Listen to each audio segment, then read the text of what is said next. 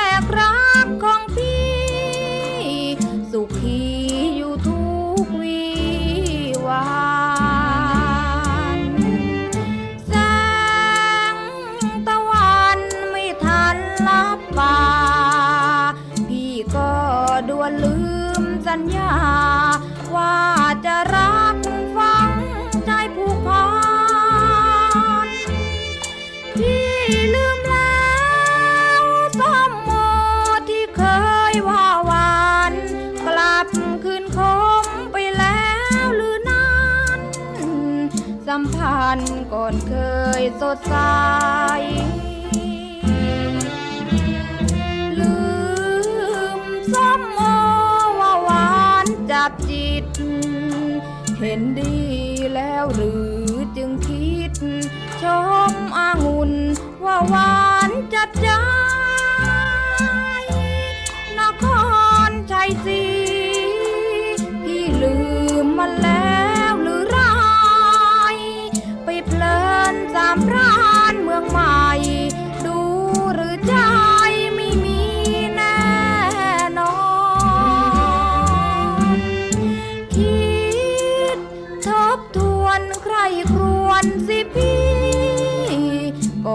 auke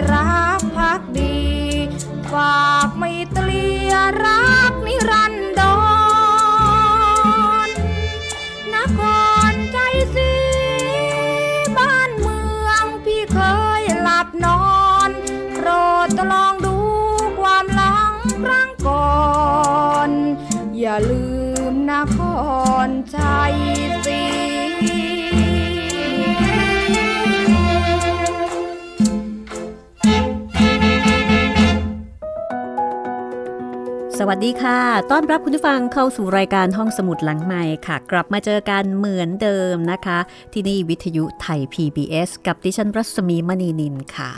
วันนี้จะเป็นตอนที่ 8 ของนวนิยายเจ้าแม่ จากบทประพันธ์ของอาจินปัญจพันธ์นักเขียนผู้ยิ่งใหญ่นะคะ และเป็นศิลปินแห่งชาติ สาขาวรรณศิลป์ประจำปี 2534 เป็นนวนิยายที่สะท้อนชีวิต คนชนบท แถวสุพรรณนครปฐมในช่วงสงครามโลกครั้งที่สองค่ะ ซึ่งเท่ากับเป็นบทบันทึกทางประวัติศาสตร์ผ่านเรื่องราวชีวิตของตัวละคร ซึ่งเรื่องเจ้าแม่เป็นเรื่องที่สามนะคะ ต่อจากเจ้าพ่อ เจ้าเมือง แล้วก็มาปิดท้ายด้วยเจ้าแม่ เรื่องราวของแม่ผาดค่ะ แม่ผาดซึ่งเป็นผู้หญิงที่เป็นผู้หญิงชนบทที่ฉลาดเก่ง เป็นคนที่มีสติปัญญา เป็นคนที่มีไหวพริบ เป็นคนที่มีเหลี่ยมคู เพราะว่าสืบเชื้อสายมาจากกำนันผินผู้เป็นพ่อ วิธีคิดของแม่ผาด สะท้อนให้เห็นถึงภูมิปัญญา ของคนโบราณนะคะ คนโบราณที่แม้นว่าจะไม่ได้เรียนหนังสือ แต่ก็ไม่ได้หมายความว่าจะเป็นคนโง่ แต่มีสติปัญญาในการที่จะคิดพิจารณาจัดการเรื่องราวเหตุการณ์ อุปสรรคปัญหาต่างๆ ที่ผ่านเข้ามาในชีวิตได้อย่างชาญฉลาด เรื่องราวของแม่ผาด และประพิมพ์ยังสะท้อนถึงความสัมพันธ์ของคนสองวัยนะคะ ระหว่างป้ากับหลาน ในยุคที่ คนสองวัยสามารถจะพูดคุยเจรจาแลกเปลี่ยนความคิดเห็นกันได้ และก็ยังเป็นยุคที่คนรุ่นหลังยังคงให้ความสำคัญกับคำสอนของคนรุ่นพ่อรุ่นแม่ รุ่นป้า ซึ่งแตกต่างจากบริบทของสังคมยุคปัจจุบันที่เราสามารถจะเข้าถึงข้อมูลได้หลากหลายช่องทางนะคะคำสอนจากพ่อแม่ปู่ย่าตายายบางครั้ง ก็อาจจะอาจจะไม่ อาจจะไม่สอดคล้องกับความต้องการของคนรุ่นใหม่ด้วยซ้ำอันนี้ก็เป็นความแตกต่างนะคะ ว่าในยุคปัจจุบันกับยุคก่อนความสัมพันธ์ หรือว่าการเชื่อฟังการยอมรับ ของคนรุ่นใหม่ที่มีต่อคนรุ่นรุ่นก่อน อันนี้แตกต่างกันอย่างสิ้นเชิงนะคะ นี่ก็เป็นยุคเมื่อประมาณ 80 กว่าปีที่ผ่านมา ก็เป็นยุคที่แม่ผาดยังสามารถที่จะชี้นกเป็นนกชี้ไม้เป็นไม้ กับประพิมพ์หลานสาวได้นะคะ แต่ว่าปัจจุบันนี้ไม่สามารถแล้วนะคะ ยุคสมัยเปลี่ยนไปอย่างสิ้นเชิง ตอนที่แล้วค่ะ ตอนที่แล้วเหตุการณ์สำคัญก็คืออพรมเนี่ยขุดได้สมบัติเก่าของกำนันผิน เขาก็เลยเอาสมบัติเก่านั้นมาแปลเป็นเงิน แล้วก็มีโครงการที่จะพัฒนาตลาดทุ่งทองให้กลับฟื้นคืนความรุ่งเรืองเหมือนก่อน โดยที่จะแบ่งแบ่งตลาดเป็นสองส่วนนะคะ ก็หมายถึงว่าจะให้แม่ผาดเนี่ยเข้ามามีส่วนร่วม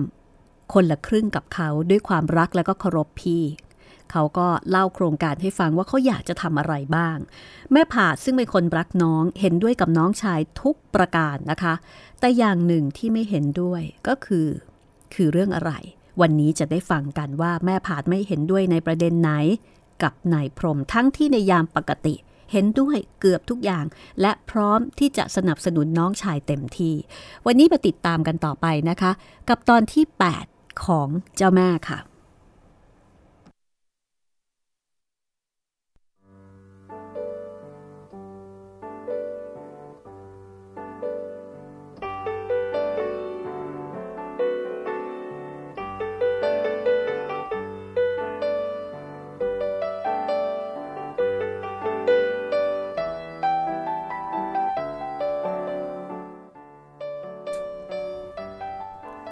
เรื่องเดียวที่แม่ผานไม่เห็นด้วยกับนายพรมก็คือ เรื่องที่นายพรมจะตั้งโรงฝิ่น แล้วก็บ่อนพนัน อันนี้ไม่เห็นด้วย แม่ผาดไม่ชอบนะคะ แล้วแม่ผาดก็บอกกับนายพรมตรงๆ ยาฝิ่นบ่อนมันเป็นอบายมุก เองนะ่ะ ถึงกับงัดสังกะสีรั้วบ้านไปเล่นไปแทงโป ยาฝิ่นก็ทำคนขี้คร้านพอไม่มีเงินสูบก็ย่องเบา วิ่งราว ปล้นเขาเอามาสูบ สองอย่างนี้พี่ไม่เห็นด้วย อย่าให้มีเลยพรมเอ้ย ในพรมเงียบ เงียบคิดไม่ใช่เงียบยอม เขายังเชื่อคำของนายเจียงนายเจียงนี่เป็นเซียนพนันจากบางกอกที่เขาพามาคุมบ่อนเมื่อครั้งกระโนนนะคะนายเจียงบอกคาถาแห่งความเจริญแก่เขาว่า การพนันดึงดูดคนได้ เขาก็เลยนำคำในเจียง มาค้านกับแม่ผาดว่า บ่อนนั้น จะต้องมีเป็นสิ่งจำเป็นสำหรับตลาด ถ้าไม่มีบ่อนก็ไม่มีคนมาตลาด เอายี่เกเรียกคนสิวะพรม แม่ผาดเสนอทางเลือกใหม่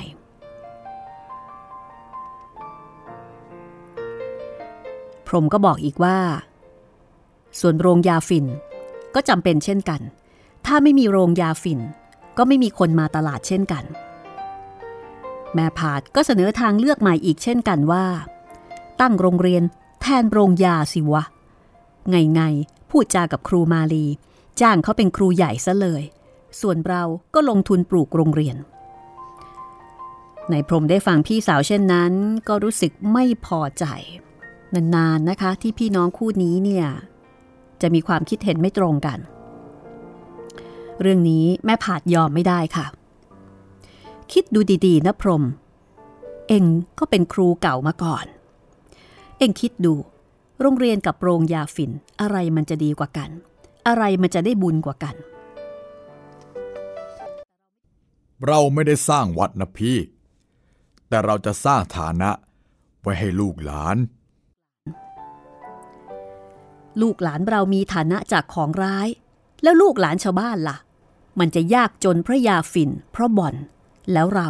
สีทุ่งทองยี่ห้อเราจะไม่อายเขาหรือไง พ่อเราจะหลับตาตายหรือ อย่าลืมสิ ยี่ห้อกำนันผินนะ พรหมเอ้ย ต้องคิดดูก่อนพิพาทอ้าวคิด ข้าให้เองลองเปิดบ่อนดูก่อนนะหกเดือน ส่วนโรงยาฝิ่น เปิดไม่ได้ ต้องไปประมูลที่จังหวัดซะก่อน แม่ผาดก็ยอมถอยนะคะ ให้น้องชายลอง จากนั้นแม่ผาดก็ชวนเจ๊กจุนมาดูแลการสร้างร้านอาหารริมแม่น้ำแล้วก็ชวนแม่โปรยน้องสะพ้ยให้ออกมาดูแลซ่อมแซมบ้านเก่าริมแม่น้ำจ้างช่างไม้ มาซ่อมแซมเรือนเก่า ให้โออาเหมือนเมื่อก่อน จะได้ไม่ต้องซุกตัวอยู่ก้นคลองนินเพชรอีกต่อไป บัดนี้ เรือเมแล่นขึ้นล่องก็แวะจอดท่าทุ่งทองอีกครั้งแล้ว หลังจากที่ผ่านมาเนี่ยไม่ได้แวะจอดมานานหลายปี ทุ่งทองกลับมามีชีวิต คนชาวแม่น้ำก็มาตลาด มาซื้อของ มาดูของ มาแทงโป แทงถั่ว มาจับยี่กียี่กีนี่มีไพ่ 12 ใบหงายไพ่ไว้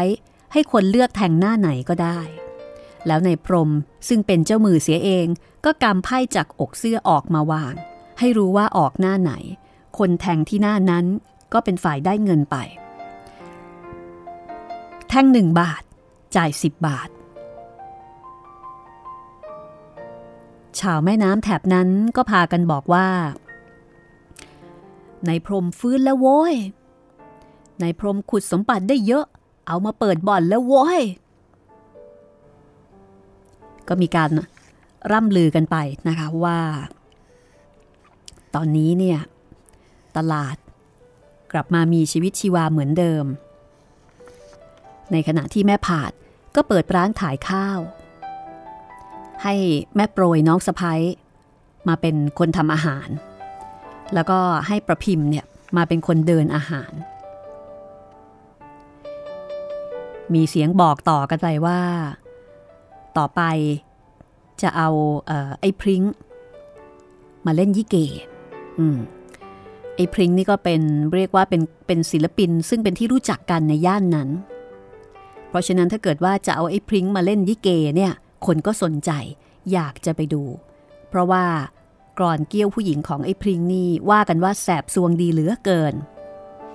คือคือเป็นเป็นศิลปินมียี่ห้อนะคะถึงแม้ว่าจะไม่ได้เป็นศิลปินดังอะไรนักหนา แต่ก็เป็นศิลปินที่คนในพื้นที่รู้จักกันดี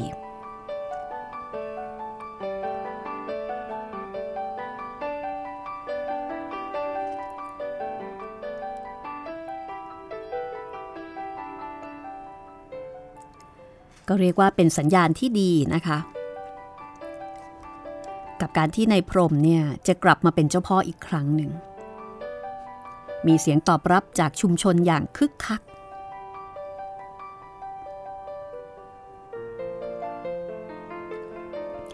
ในพรมนั้น มีเงินมาตั้งแต่เด็ก เพราะว่าโดยพื้นฐานเป็นลูกกำนันที่ร่ำรวย ในพรมใช้เงินพร้อมกับใช้ความบันเทิงในหมู่บริวารเป็นอันดับแรก หวานเงินหาเพื่อน ไม่เลือกคนไม่เลือกที่ ไม่เลือกถิ่น คนริมแม่น้ำนครชัยศรีเรียกในพรมว่านายอย่างเต็มปากเต็มใจ คือนักเลง พร้อมจ่าย ตั้งแต่ท่าเรืองิ้วราย ทวนแม่น้ำขึ้นไปจนถึงจังหวัดสุพรรณนิ้วรายนี่ก็อยู่นครชัยศรีนครปฐมนะคะ แล้วก็ทวนน้ำขึ้นไปจนสุดสายเรือเมแถวศรีประจันสามชุกเดิมบางนางบวช สมญานามว่านายนี้นายพรมได้รับมาตั้งแต่ครั้งเป็นนายตรวจเรือเม สายนิ้วรายสุพรรณที่เจ้าจ้อยกาลาสีร้องเรียกคนลงเรือที่ท่านิ้วรายว่า บางระกำลำพระยา บางปลา ทุ่งทอง บางประม้าเก้าห้อง ลอยละล่องขึ้นสุพรรณสมัยก่อนอะไรก็เจ้าบทเจ้ากรอนนะคะ มีศิลปะแม้กระทั่งคำร้องของเด็กท้ายเรือ เด็กท้ายเรือคนนั้นตอนนี้ เป็นสิบตรีทหารเสนารักษ์ปลดเป็นทหารกองหนุน แล้วก็มาเปิดร้านหมออยู่ใกล้กับนายพรมนายเก่าของเขาเพื่อคอยบริการนาย แม้แต่การพายเรือให้นายไปเล่นการพนัน เขาตั้งชื่อใหม่ ว่าเจริญ และบัดนี้คนก็เรียกเขาว่า หมอจ้อยเจริญ ส่วนนามสกุลเขาตั้งเองว่าสิทธิพรม เพื่อให้รู้ว่า เขาเป็นลูกน้องในพรม คือเป็นคนที่รักนายมาก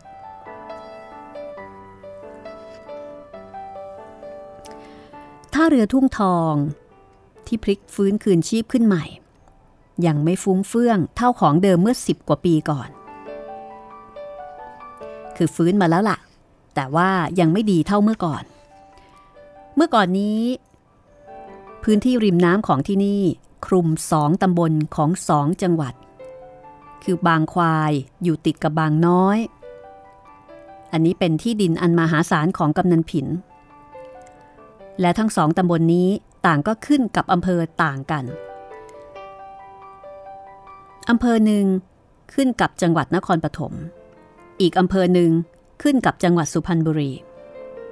ทำให้ท่าจอดเรือเมของนายพรม สามารถที่จะใช้โพลธนาได้ว่า มาทุ่งทองแห่งเดียวเท่ากับเที่ยวสองจังหวัด คือได้ทั้งสุพรรณและนครปฐม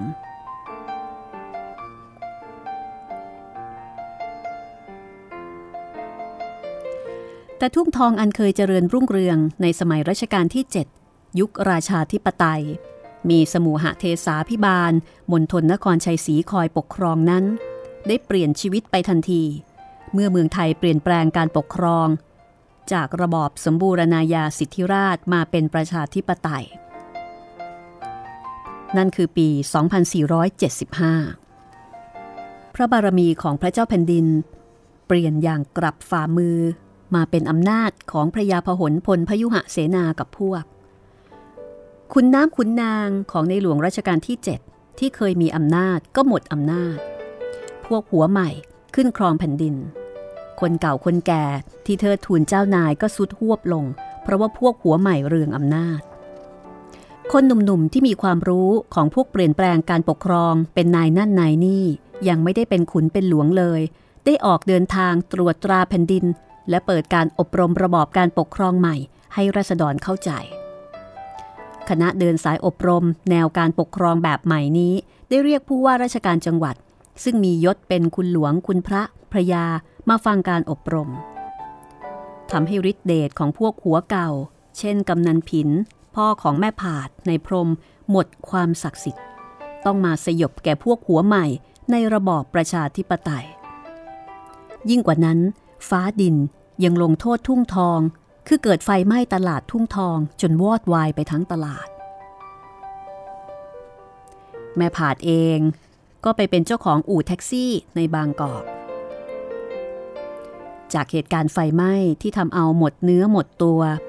ทำให้ในพรมต้องพาเมียและประพิมพ์ ลูกน้อย เข้าครองไปปลูกตลาดเล็กๆ มีห้องแถวเพียงหกห้องอยู่กลางท้องนา บัดนี้แม่ผาดหนีญี่ปุ่นที่บุกกรุงเทพมาอาศัยในพรมน้องชายที่นินเพชรอันเหงาหงอย แม่ผาดจะเอากำไรที่ได้จากอู่แท็กซี่ ทุ่มเทลงกลางท้องนาให้มันเจริญ ซ้ำในพรมยังถูกวิญญาณของพ่อ มาบอกตำแหน่งขุมทรัพย์ใต้ดินที่แกฝังเอาไว้ให้ลูกหลาน ในพรมขุดขึ้นมาได้ แล้วนายแห่งแม่น้ำนครชัยศรีก็พงาดขึ้นมาอีกทีในบัดนี้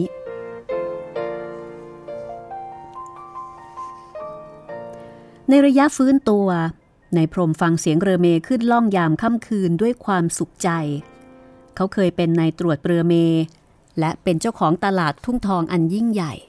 เรื่องสินค้าทันสมัย ตลาดทุ่งทองนำหน้าสินค้าในตลาดจังหวัดเสียด้วยซ้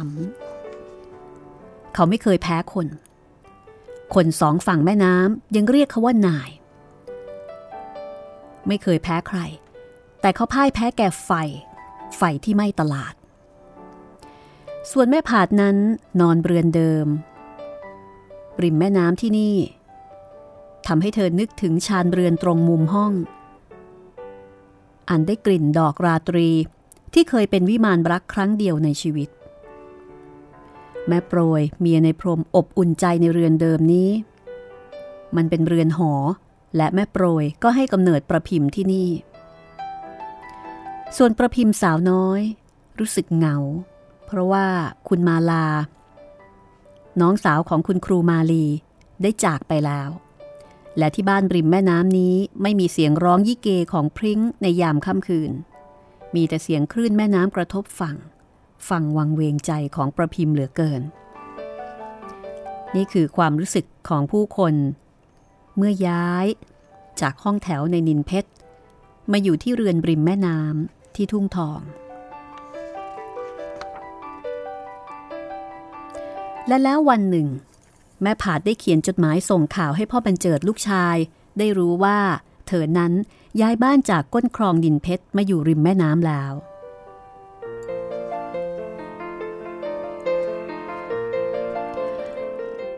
ถ้าเผื่อจะหนีลูกระเบิดมาหาแม่ก็มาเถิด ไปมาสะดวกเราทั้งหมดยกครัวมาอยู่ที่นี่ อยู่ปากแม่น้ำที่มีคลองไปดินเพชร บ้านเก่าแก่ของพวกเรา เรือเมผ่าน บอกเขาให้จอดที่ทุ่งทอง คนเรือรู้ เพราะพวกเรือเมเป็นลูกน้องเก่าของนัพรมของเองทั้งนั้น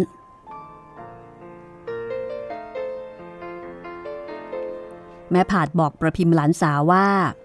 จะเขียนจดหมายถึงพ่อบรรเจิด ถ้าประพิมพ์ต้องการจะเขียนถึงด้วย ก็ให้เขียนมา แม่ผาดจะเอามาคือจะเอามารวมใส่ซองเดียวกัน แล้วก็ส่งไปบางกอก ประพิมพ์เขียนจดหมายได้ดี เพราะว่าการเขียนอ่านนั้น ในพรมผู้เป็นพ่อสอนเอาไว้จนใช้การได้ทีเดียว ประพิมพ์เขียนจดหมายถึงบรรเจิดว่า พ่อบรรเจิดมาเที่ยวบ้านริมแม่น้ำบ้างสิ ฉันเหงาเหลือเกิน วันๆไม่ได้คุยกับใครเลย ทีแรกป้าผาดพาคุณครูมาสอนพิเศษให้ฉัน ฉันก็นึกว่าจะสนุกแล้ว แต่ป้าผาดก็กลับใจ เพราะว่าครูที่มาเขานับถือคริสต์พ่อไม่ชอบ แล้วป้าผาดก็คิดตั้งร้านขายอาหารริมแม่น้ำจัดการให้ครูกลับไป ทีนี้พอมาอยู่ริมแม่น้ำไม่ได้เรียน กลางคืนก็ไม่มีเสียงร้องเพลงของพี่พริง้ง ที่จริงพ่อก็ชวนพี่พริ้งมาด้วย จะให้ทำยี่เก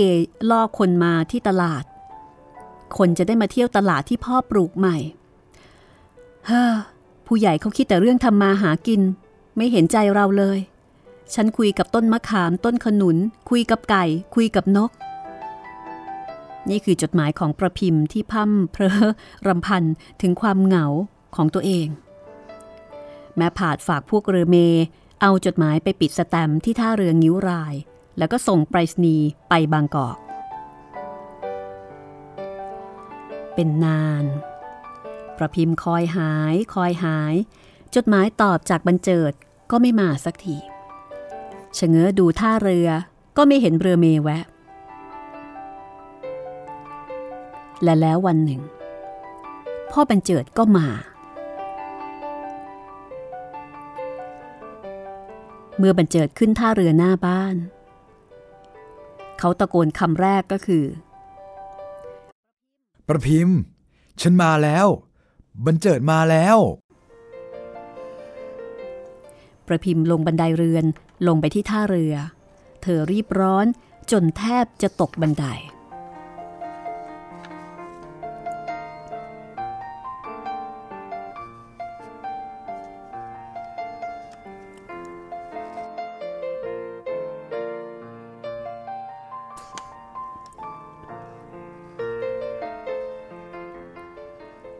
ที่ท่าเรืออันเป็นศาลาท่าน้ำของอาณาจักรทุ่งทองนั้น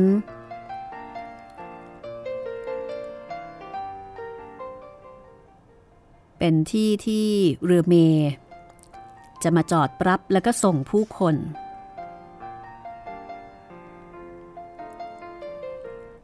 ที่นี่ เย็นสบาย ด้วยลมแม่น้ำพัดแรง ลมแม่น้ำพัดจากฝั่งตะวันออกไปยังฝั่งตะวันตก หรือไม่ก็พัดกลับมา แม่น้ำตรงนี้เป็นต้นของคุ้ง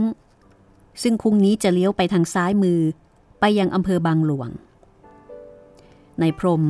เคยได้ยินสองผู้เฒ่าปรึกษาหารือกันว่าจะเลือกทำเลตรงไหนดี ให้มันเซ็งลีฮอค้าขายดี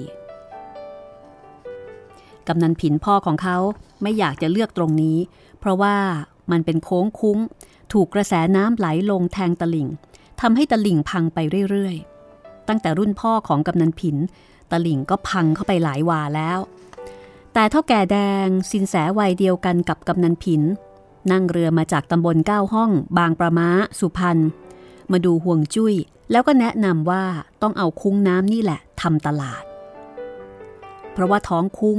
จะหมายถึงการรับน้ำธรรมเนียมจีน น้ำหมายถึงเงิน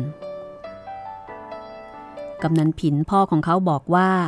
ธรรมเนียมไทย ท้องคุ้งหมายถึงตลิ่งพัง แต่เท่าแก่แดงย้อนว่า จะถือธรรมเนียมไทยได้อย่างไร เมื่อกำนันผินต้องการค้าขาย เพราะการค้าขายเป็นเรื่องของคนจีน กำนันผินก็ถามไล่ภูมิว่าอ้าวแล้วคนไทยล่ะ เท่าแก่แดงบอกว่าคนไทยไม่ค้าขาย มีแต่ทำบุญทำบุญคือให้คนอื่น นั่นคือคำสนทนานะคะ แลกเปลี่ยนภูมิปัญญาระหว่างกำนันผินกับเท่าแก่แดง บัดนี้คำปรึกษาของผู้เท่าทั้งสอง อยู่ในความทรงจำของนายพรม ลูกสาวของนายพรมกำลังยืนเบียดกับหลานชายของนายพรม ลมแม่น้ำไม่ขึ้นกับคำทำนายของใคร และธรรมชาติสร้างชายไว้คู่กับหญิง หญิงชายลูกพี่ลูกน้องกันกำลังยืนชิดกัน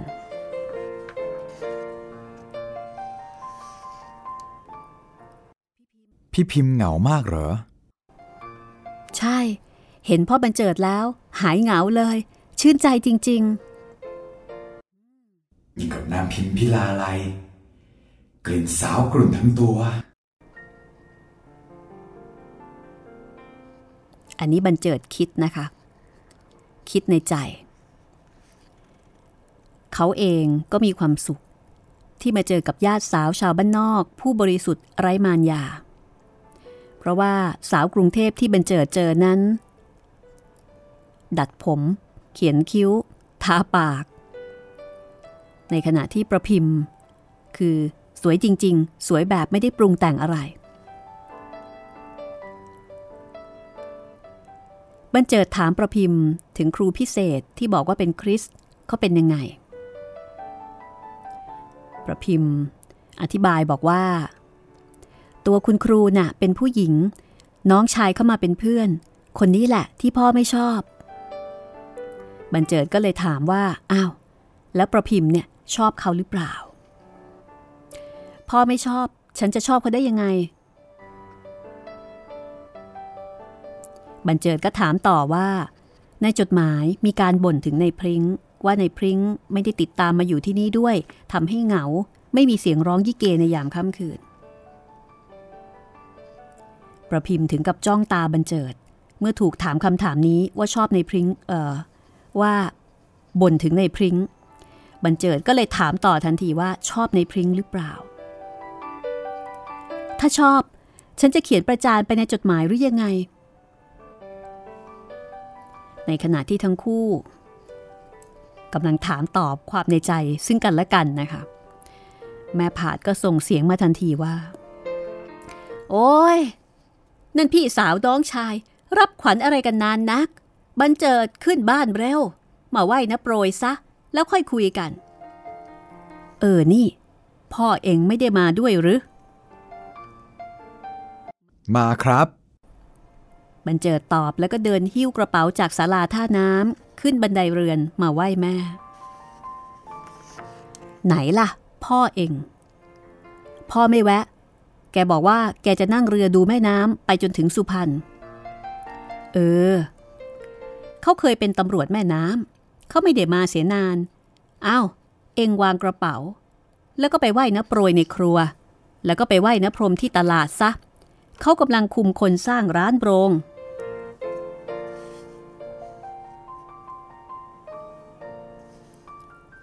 ประพิมพ์ฉุดแขนบรรเจิดอย่างสนิทสนมแล้วก็บอกว่า มา ฉันพาไปเอง แม่ผาทำไม่รู้ไม่ชี้ แต่แอบมองตาม นึกในใจว่า ผู้หญิงแก่กว่าผู้ชายอีกแล้ว เหมือนครั้งที่เธอกับประหลัดบรรจงเลย ต่างแต่ว่าคราวนี้ ประพิมพ์แก่กว่าบรรเจิดนิดเดียวไม่ถึงปีแค่หกเดือน ไม่เหมือนรุ่นเธอนะคะ ซึ่งแก่กว่าประหลัดบรรจง พ่อของบรรเจิดถึง 10 ปี บรรเจิดมาแล้ว จะเกิดอะไรขึ้นบ้าง พักสักครู่นะคะ เดี๋ยวกลับมาฟังกันต่อค่ะ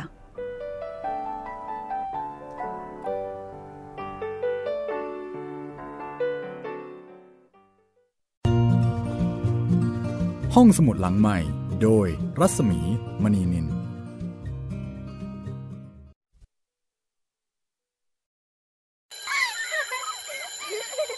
โรงเรียนเลิกแล้ว กลับบ้านพร้อมกับรายการ Kids Hours โดยวัญญาชยโย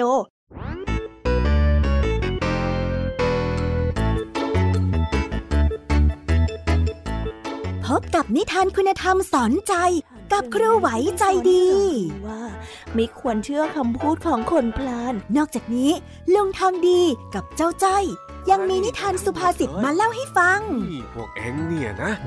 มันลิงหลอกเจ้ากันจริงทั้งยังมีนิทานเด็กดี และพี่ยามีเล่านิทานสนุกสุดหันษาให้น้อง ๆ ได้ฟัง ทุกวันจันทร์ถึงศุกร์ 17 นาฬิกา ทางวิทยุไทย PBS www.thaipbsradio.com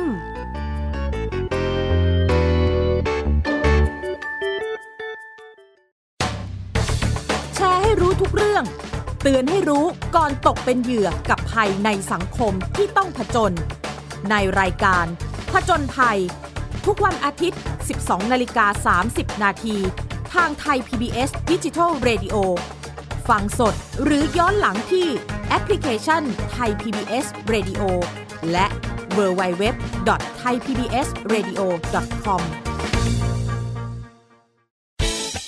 คุณ อย่ามาถามอะไรที่ search เจอใน Google เออถามกูรูในสิ่งที่ Google ไม่มี TCAS keyword สำคัญเลย ครับ TCAS คือระบบการคัดเลือกค่ะ ดังนั้นถ้าเราบ่นกันเรื่องของการสอบที่ซ้ำซ้อน มันไม่ได้เกี่ยวโดยตรงกับ TCAS อ๋อ เราไปโทษ TCAS เขาไม่ได้ไม่ได้ เพราะเขาไม่ใช่ข้อสอบ ถูกต้อง TCAS คือระบบการคัดเลือก อยากให้ฟังจะได้รู้จากกูรูด้านการศึกษา โดยนัทยาเพชรวัฒนา และวรเกียดนิ่มมาก ในรายการทีคุณทีแคสทุกวันเสาร์ 16 นาฬิกา ทางไทย PBS Digital Radio ฟังสดหรือย้อนหลังทางแอปพลิเคชันไทย PBS Radio และ w w w t h a i PBS Radio com วิทยุไทย PBS www.thaipbsradio.com ออกอากาศจากอาคารบี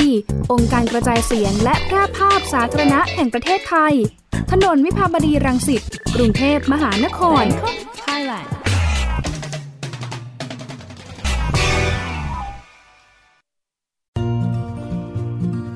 ห้องสมุดหลังใหม่ โดยรัศมีมณีนิน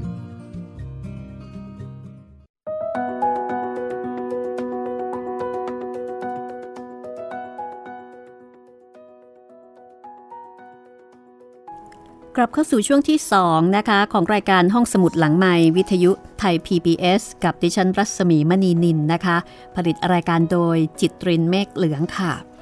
ก็รายการนี้นำเสนอให้คุณได้ฟัง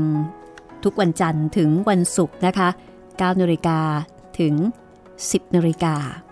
แล้วก็สามารถฟังรายการย้อนหลังได้ ถ้าชอบใจก็ช่วยบอกต่อนะคะ ว่ามีรายการดีๆ มีสาระสนุกสนุก มีเรื่องเล่าเพลินๆมาเล่าให้ได้ฟังกันในยามสายแบบนี้ค่ะนวนิยายเรื่องเอเจ้าแม่นะคะ ก็เป็นบทประพันธ์ของคุณอาจินปัญจพันธ์วันนี้เล่ามาถึงถึงตอนที่ 8 แล้วนะคะ สนุกมาก ดิฉันว่าเรื่องนี้นี่มันทำให้เราได้เห็นชีวิตสมัยถ้าเป็นดิฉันเนี่ยก็ต้องบอกว่าเป็นสมัยรุ่นพ่อนะคะ รุ่น จริง ๆ ไม่ใช่รุ่นพ่อนะ รุ่นปู่รุ่นย่าด้วยซ้ำเพราะว่าเเป็นสมัยสงครามโลกครั้งที่สองสมัยนู้นเลยนะคะ เราก็เห็นการเปลี่ยนแปลงของสังคมไทย อันนี้ก็สะท้อนภาพสังคมไทยในบริเวณที่รับลุ่มภาคกลาง แถวนครปฐมแถวสุพรรณแล้วก็ได้เห็นภูมิปัญญาของคนโบราณนะคะ ว่าเขาจัดการชีวิตยังไง และขณะเดียวกันก็มีข้อมูลทางประวัติศาสตร์ เพราะว่าในช่วงนั้นก็เกิดการเปลี่ยนแปลงการปกครอง แล้วก็เกิดสงครามโลกครั้งที่สองด้วย เพราะฉะนั้นได้ทั้งความรู้ได้ทั้งข้อคิด แล้วก็ได้เห็นวิถีชีวิตของคนในยุคก่อน และได้เห็นความเป็นเจ้าแม่นะคะของแม่ผาดเอาละบันเจิดมาแล้วนะคะ จะเกิดอะไรขึ้นจะมีผลอะไรหรือไม่กับประพิมพ์ ซึ่งเป็นญาติผู้พี่ของเขาติดตามต่อได้เลยค่ะ บันเจิดเข้าไปไหว้แม่ของประพิมพ์ คือแม่โปรย สวัสดีครับนะโปรย แม่โปรยวางมือจากการทำกับข้าว ให้ลูกมือสาวๆสองคนทำกันต่อไป สาวสองคนนั้น แย่งกันมองบันเจิด หนุ่มบางกอกรูปงาม มองจนกระทั่งทำอะไรไม่ถูก มือไม้ชนกันวุ่นไปหมดเลย สมัยก่อนหนุ่มบางกอก ก็มีความแตกต่างไปจากหนุ่มในพื้นที่นะคะ นานๆก็จะหลงมาสักคนสองคนเนาะไม่เหมือนเดี๋ยวนี้ เป็นเรื่องปกติธรรมดา แม่โปรยก็ทักทายหลานบรรเจิดว่าอ๋อพ่อบรรเจิด เมื่อกี้น้าได้ยินเรือเมจอด นึกว่าเขามาส่งคนอื่น ไม่นึกว่าพ่อบรรเจิดจะมาเที่ยวนี้ด้วย นี่มายังไง มาคนเดียวหรือ บันเจิดก็บอกว่ามารถไฟ จากบางกอกมาลงที่งิ้วราย แล้วก็นั่งเรือเมมากับพ่อ อ้าว แล้วพ่อล่ะ พี่หมื่นดำนะ่ะ แหมนะโปรย ถามผมอย่างเดียวกับที่แม่ถาม พ่อแกนั่งเรือ ต่อไปถึงสุพรรณ ก็เรื่อยๆจ้ะ ไม่ได้เจ็บไม่ได้ไข้อะไร เออ แล้วเมื่อไหร่พ่อเขาจะมาล่ะ จะได้ทำกับข้าวเลี้ยงกันไม่ให้ขาดเหลือนะโปรยสบายดีหรอครับ บรรเจิดอธิบายให้โปรยฟังว่า หมื่นดำอยากจะไปดูเดิมบางนางบวช โดยบอกว่าไม่ได้ไปมานานแล้ว มาทั้งทีจะไปเยี่ยมคนรู้จักให้หมด เออ พี่หมื่นดำพ่อของหลานน่ะ เขาเคยเป็นตำรวจเก่า ตำรวจตรวจแม่น้ำสายนี้ โปรยอธิบายนะคะ ในขณะที่บรรเจิด ก็ถามโปรยว่าสบายดีหรือไม่ ออกมาอยู่ที่นี่กับอยู่ที่นินเพชรที่ไหนสบายกว่ากัน ที่นินเพชรมันก็เงียบดี แต่ที่นี่ดีกว่า ฉันอยู่ที่นี่ตั้งแต่แต่งงาน แล้วประพิมพ์มันก็เกิดที่นี่ บรรเจิดก็เลยบอกว่า ไม่ทราบครับ แกบอกว่า จะไปจนถึงสุพรรณแล้วค่อยนั่งเรือกลับ ประพิมพ์ก็บอกว่า เธอเองก็พอจำได้เหมือนกัน ว่าตอนนั้น เธอเป็นเด็กยังเดินต่อแตะ แล้วก็มาเล่นกับบันเจิดที่บ้านหลังนี้ แม่โปรยก็เลยอธิบายว่า เหตุการณ์นั้น คือเหตุการณ์ตอนที่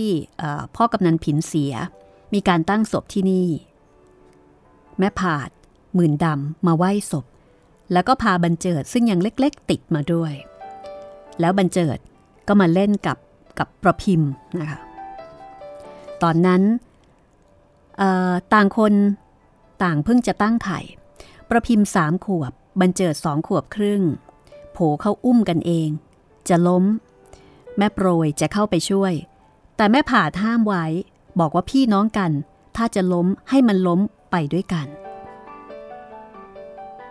แล้วใครอุ้มใครจะแม่ หนูว่า หนูอุ้มบันเจิดนะ เออ เองโตกว่าบันเจิดหน่อยนึง แต่แม่จำไม่ได้แล้วว่าใครอุ้มใคร แต่จำแม่นก็คือ ประพิมพ์ดิ้นจากตักแม่ แล้วก็ร้องว่าน้องน้อง พี่ผาสั่งให้แม่ปล่อยประพิมพ์ ลองดูสิ ว่าเองสองคนจะทำยังไงกัน ปรากฏว่า เองสองคนโผเข้าหากัน พี่น้องสายโลหิตเดียวกัน มันเห็นกันก็รักกัน อุ้มกันแล้วก็ไม่ตีกัน แม่โปรยถอนใจยาวด้วยความสุข เมื่อนึกถึงความหลัง แม่โปรยจำได้แม่นว่า เมื่อเด็กทั้งสองอุ้มกันวันนั้น คือเมื่อ 20 ปีก่อนนู้น เมื่อหมื่นดำแม่ผาดกลับกรุงเทพแล้ว ในพรมผู้พ่อของประพิมพ์ ได้เอาคำกรอนในเสภาขุนช้างขุนแผนมาท่องให้แม่โปรยฟังสองต่อสองว่า เด็กเล่นสิ่งไรก็ไม่ผิด ทุจริตก็เป็นเหมือนปากว่า อันคดีมีแต่โบราณมา ตำรานี้มีอยู่ในสุพรรณ คราวนั้นประพิมพ์เรียกบรรเจิดว่า น้องน้อง แล้วก็ดิ้นรนจะอุ้มบรรเจิด บัดนี้ตรงหน้านี้แม่โปรยต้องถอนใจเป็นทุกข์ เมื่อนึกกรอนเก่า แล้วก็เห็นประพิมพ์นั่งเบียดชิดติดหลังบรรเจิด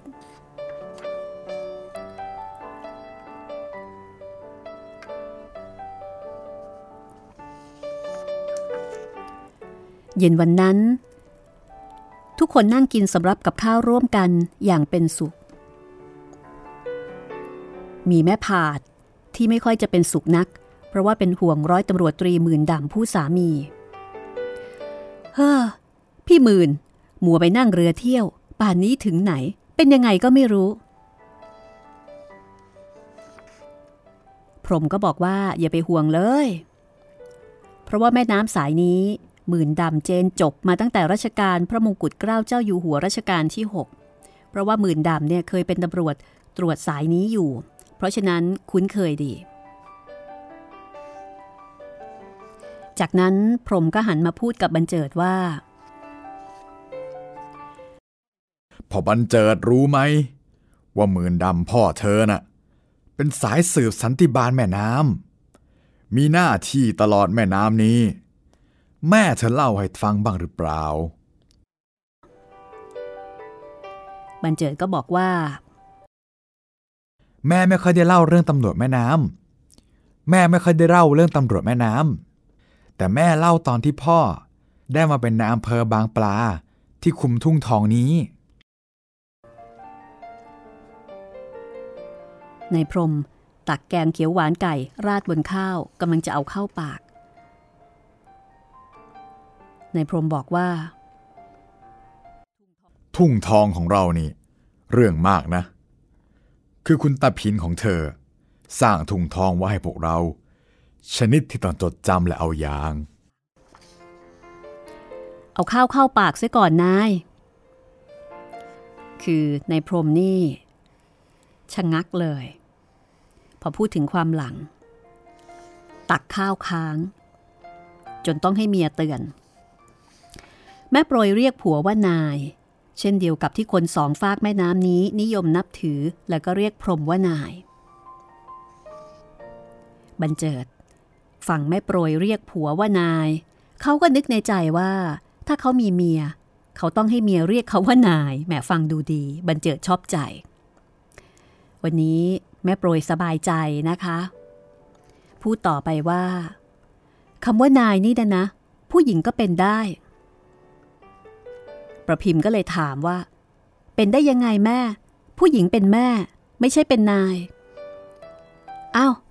ก็อย่างป้าผาดของเองนี่ไง ชาวบ้านก็เรียกนายผาด แล้วอย่างผู้หญิงที่เป็นเมียน้อยของท่านเจ้าคุณ พวกบ่าวมันก็เรียกคุณหญิงน้อยๆ ว่านายได้เหมือนกันบันเจิดได้ฟังเช่นนั้นก็นึกสนุก เพราะว่าของเหล่านี้ไม่มีสอนในมหาวิทยาลัยธรรมศาสตร์ ที่ที่เขาเรียนกฎหมายต่างๆ ไม่ได้มีรายละเอียดที่สนุกแบบนี้เลย พรมก็เลยบอกว่าก็มันไม่ใช่เรื่องวิชาการ เขาจะเอาไปสอนในมหาวิทยาลัยทำไมบันเจิดก็เลยถามว่าถ้าไม่ใช่วิชาการแล้วมันเป็นอะไร พรมหยุดคิดเดียวเดียวก่อนจะบอกว่าเป็นประเพณีท้องถิ่นไง เป็นศักดินาแบบชาวนาชาวบ้าน เป็นความเคารพนับถือกันแบบไทยๆ ซึ่งเมืองอื่นประเทศอื่นไม่มี ไม่เคยมี จะมีก็แต่เมืองไทยชนบทอันแสนวิเศษของเราเท่านั้น ในพรมตอบแล้วก็กินข้าวอย่างอร็ดอร่อย ในพรมรู้สึกดีที่เขาได้ให้ความรู้แก่หนุ่มสมัยใหม่ ผู้เรียนธรรมศาสตร์ และเป็นข้าราชการกระทรวงเกษตร สมัยนั้น อายุแค่ 20 เศษๆนะคะ ได้เป็นข้าราชการแล้วในพรมคิดว่าสิ่งเหล่านี้คำเหล่านี้ของเก่าๆเหล่านี้ ได้ถูกประหัตประหารให้หมดไป พร้อมกับระบอบสมบูรณาญาสิทธิราช เมื่อปี 2475 บัดนี้ปี 2485 แล้ว ของเก่าจะไม่หวนกลับมาอีกแล้ว การเวลาเดินหน้าไปกงล้อของการเวลาก็บดทับของเก่าจนจมดิน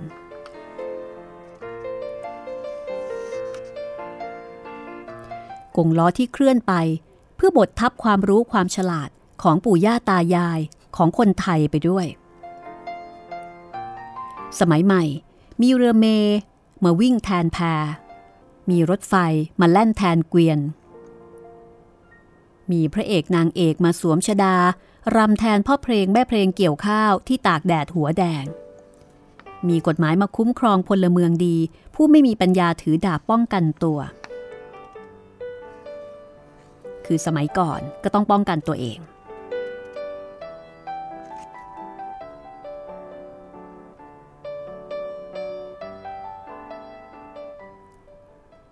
ในพรมคุ้นหูกับคำของนักปราดติดดินที่บอกว่า เดี๋ยวนี้บ้านเมืองมีโฉมหน้าใหม่ของอาชีพ 4 อย่าง นั่นก็คือ รถไฟ เรือเม ยี่เก ตำรวจ นี่คือความก้าวหน้าของประเทศชาติ มันก้าวหน้าพรวดพรวด โดยไม่ระแวดระวังว่า ความหรูหราของมัน ได้เป็นเสื้อคลุม พาเอาความเลว ติดมาด้วย เป็นความเลวซามต่ำช้าในเรื่องของชู้สาวที่ผิดทำนองครองธรรม และเสื้อคลุมสมัยใหม่ ได้คลุมเอาโจรผู้ร้ายและอาชญากรมาด้วย นี่คือความคิดของในพรมเสือป่าของรัชกาลที่ 6บรรเจิดซึ่งเป็นหนุ่มหัวใหม่ ธรรมศาสตร์บัณฑิต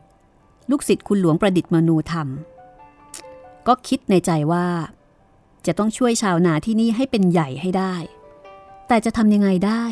ในเมื่อชาวนาเรียนแค่ป .4 แล้วจะมีความรู้อย่างคนเรียนม .8 จบธรรมศาสตร์อย่างเขาได้หรือ แม่ผาด ถามลูกชายว่า บรรเจิดเอ้ย เรือบินมันมาทิ้งบอมแถวตรอกขาวของเราบ้างหรือเปล่า บรรเจิดบอกว่า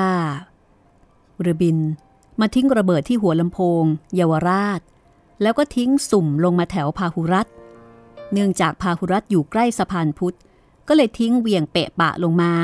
หวังจะบอมสะพานพุทธ แต่ไม่ถูก ไปถูกเอาตรอกสารพีบีเอลหัวฝั่งทน ประพิมพ์ได้ฟังแม่กับลูกคุยกัน เกี่ยวกับเรื่องสถานที่ในบางกอก เธอก็งง จับต้นชนปลายไม่ถูกนะคะ เพราะว่าไม่รู้จักไม่เคยไป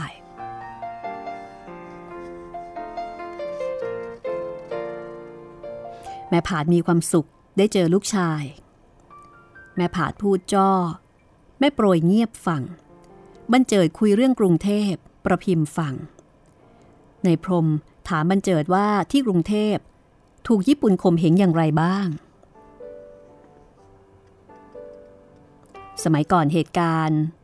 จะรับรู้กันได้ก็ด้วยหนังสือพิมพ์ วิทยุ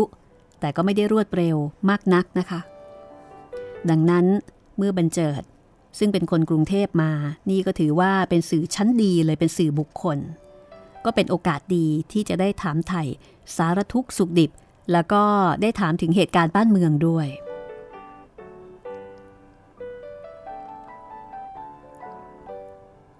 ในพรมก็มีความสงสัยนะคะ ในฐานะเสือป่านักรบ เขาก็ถามบรรเจิดว่า ลูกระเบิดที่ฝรั่งอังกฤษเอาเรือบินมาทิ้งน่ะ ถูกผู้คนตายเยอะแยะใช่หรือไม่ หนังสือพิมพ์ไม่ลงให้ละเอียด ว่ามันมีระเบิดแบบไหนยังไงบ้าง คือในพรมนี่สนใจสนใจระเบิดนะคะว่าไอ้ระเบิดที่เอามาลงเนี่ยเป็นระเบิดแบบไหน บรรเจิดก็อธิบายบอกว่า ลูกระเบิดนั้นมีสามอย่าง 1. เรียกว่าระเบิดทำลาย ทิ้งลงมาระเบิดตึก 2. เรียกว่าระเบิดเพลิง อันนี้เพื่อให้ไฟไหม้ 3. ระเบิดสังหารทำให้คนแขนขาขาด เอวขาด คอขาด นี่คือรายละเอียดเกี่ยวกับเรื่องของระเบิดนะคะ ระเบิดเพื่อทำลาย ระเบิดเพื่อทำให้เกิดไฟไหม้ แล้วก็ระเบิดสังหารที่เอ่อเอาไว้ฆ่าคนโดยตรง บรรเจิดก็บรรยายไปเรื่อย ในพรมสนใจฟังแต่ประพิมพ์ไม่รู้เรื่อง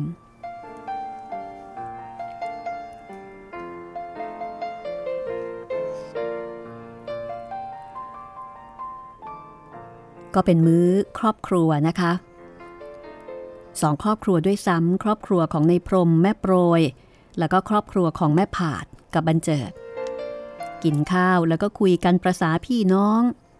ถามไทยสารทุกสุขดิบ แล้วก็เล่าเหตุการณ์ที่เกิดขึ้นในกรุงเทพให้ได้ฟังพอกินข้าวกินปลาเก็บสำรับกับข้าวกันเรียบร้อยแล้ว ก็มีการจุดตะเกียงนั่งคุยกันต่ออีก ก่อนที่จะแยกย้ายกันเข้านอนในที่สุด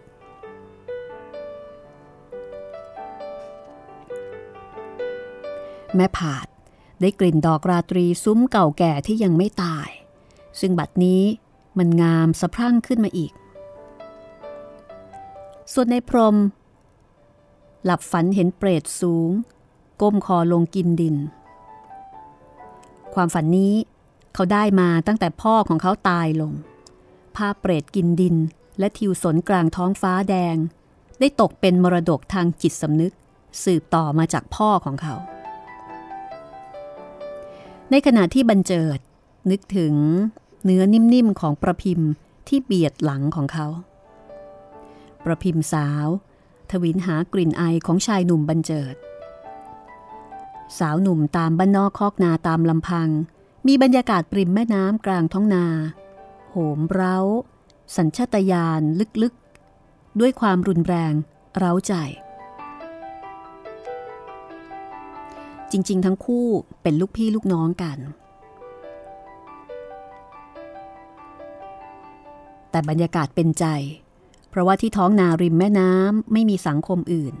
มีแต่ความเปล่าเปลี่ยวและมีโอกาส ไม่มีใครรู้ว่า เวรกรรมจะถักทออนาคตอย่างไร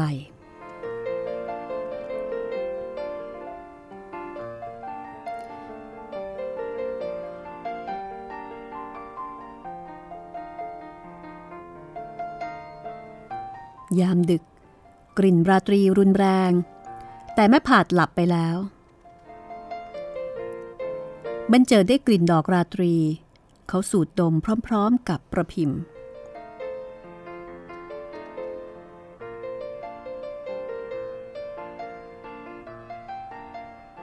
ทั้งหนุ่มสาว เคลิ้มหลับไปด้วยกลิ่นดอกไม้อาถรรพ์ดอกลาตรี เดือนสว่างกลางฟ้า มันช่างเหมือนในคืนที่แม่ผาดได้เสียกับประหลัดบรรจงเมื่อ 20 ปีก่อนโน้นเช้าวันรุ่งขึ้น หนุ่มสาวคือประพิมพ์กับบรรเจิดคิดอย่างเดียวที่จะพบกันได้อยู่ใกล้กัน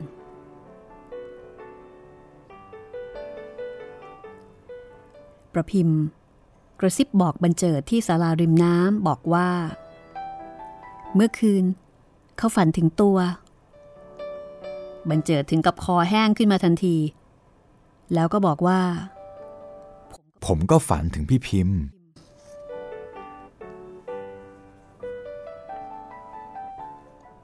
ฝันว่าไง บอกมานะ ฝันว่าทำอะไรฉัน ฉันไม่ยอมด้วย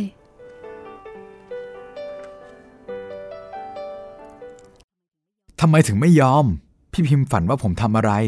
พี่พิมพ์ถึงไม่ยอม ฉันหมายความว่าบรรเจิดฝันถึงฉันว่ายังไง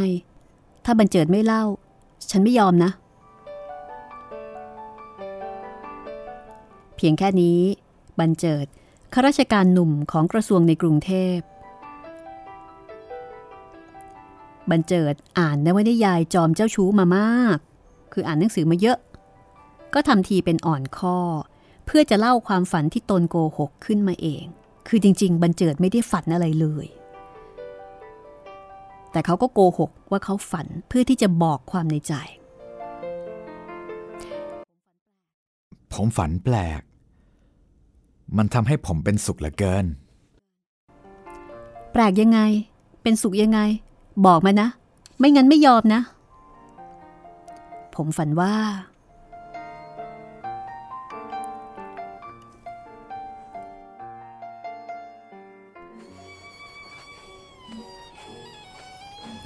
ให้ถ่ายนะคะ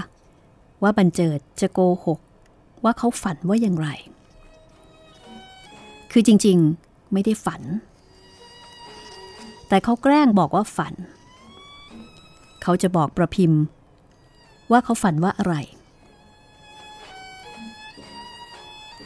ให้คุณลองเดา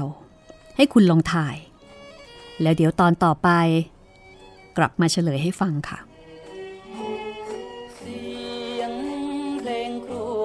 ากนวลน้องพี่ขอบคุณเจ้าของบทประพันธ์ คุณแน่งน้อยปัญจพันธ์นะคะเอ่ยว่าจีขอบคุณเพลงสร้อยแสงแดงจากอัลบั้มไซโยกออร์เคสตราแววเพลงขอบคุณรัตน้องท่าพระจันทร์ครวญชวนหาขอบคุณเพลงสาวนครชัยศรีคุณละอองดาวโสธรบุญ เพลงรักพี่เสียดายน้อง คุณศักดิ์ชายวันชัย พบกับรายการห้องสมุดหลังใหม่ กับดิฉันรัศมีมณีนินนะคะ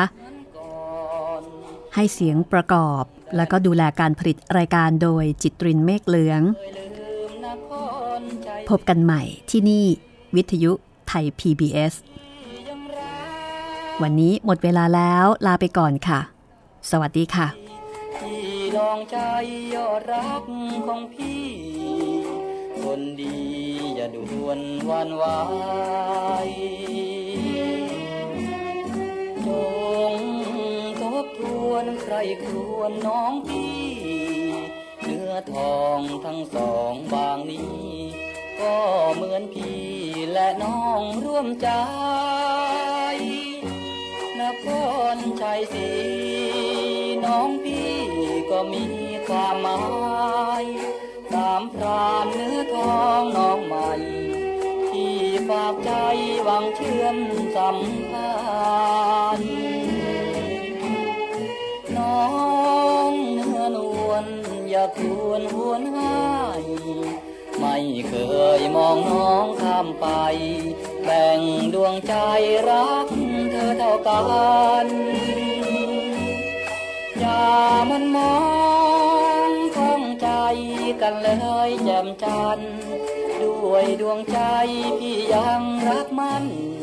ทั้งสามพรานนครชัยศรี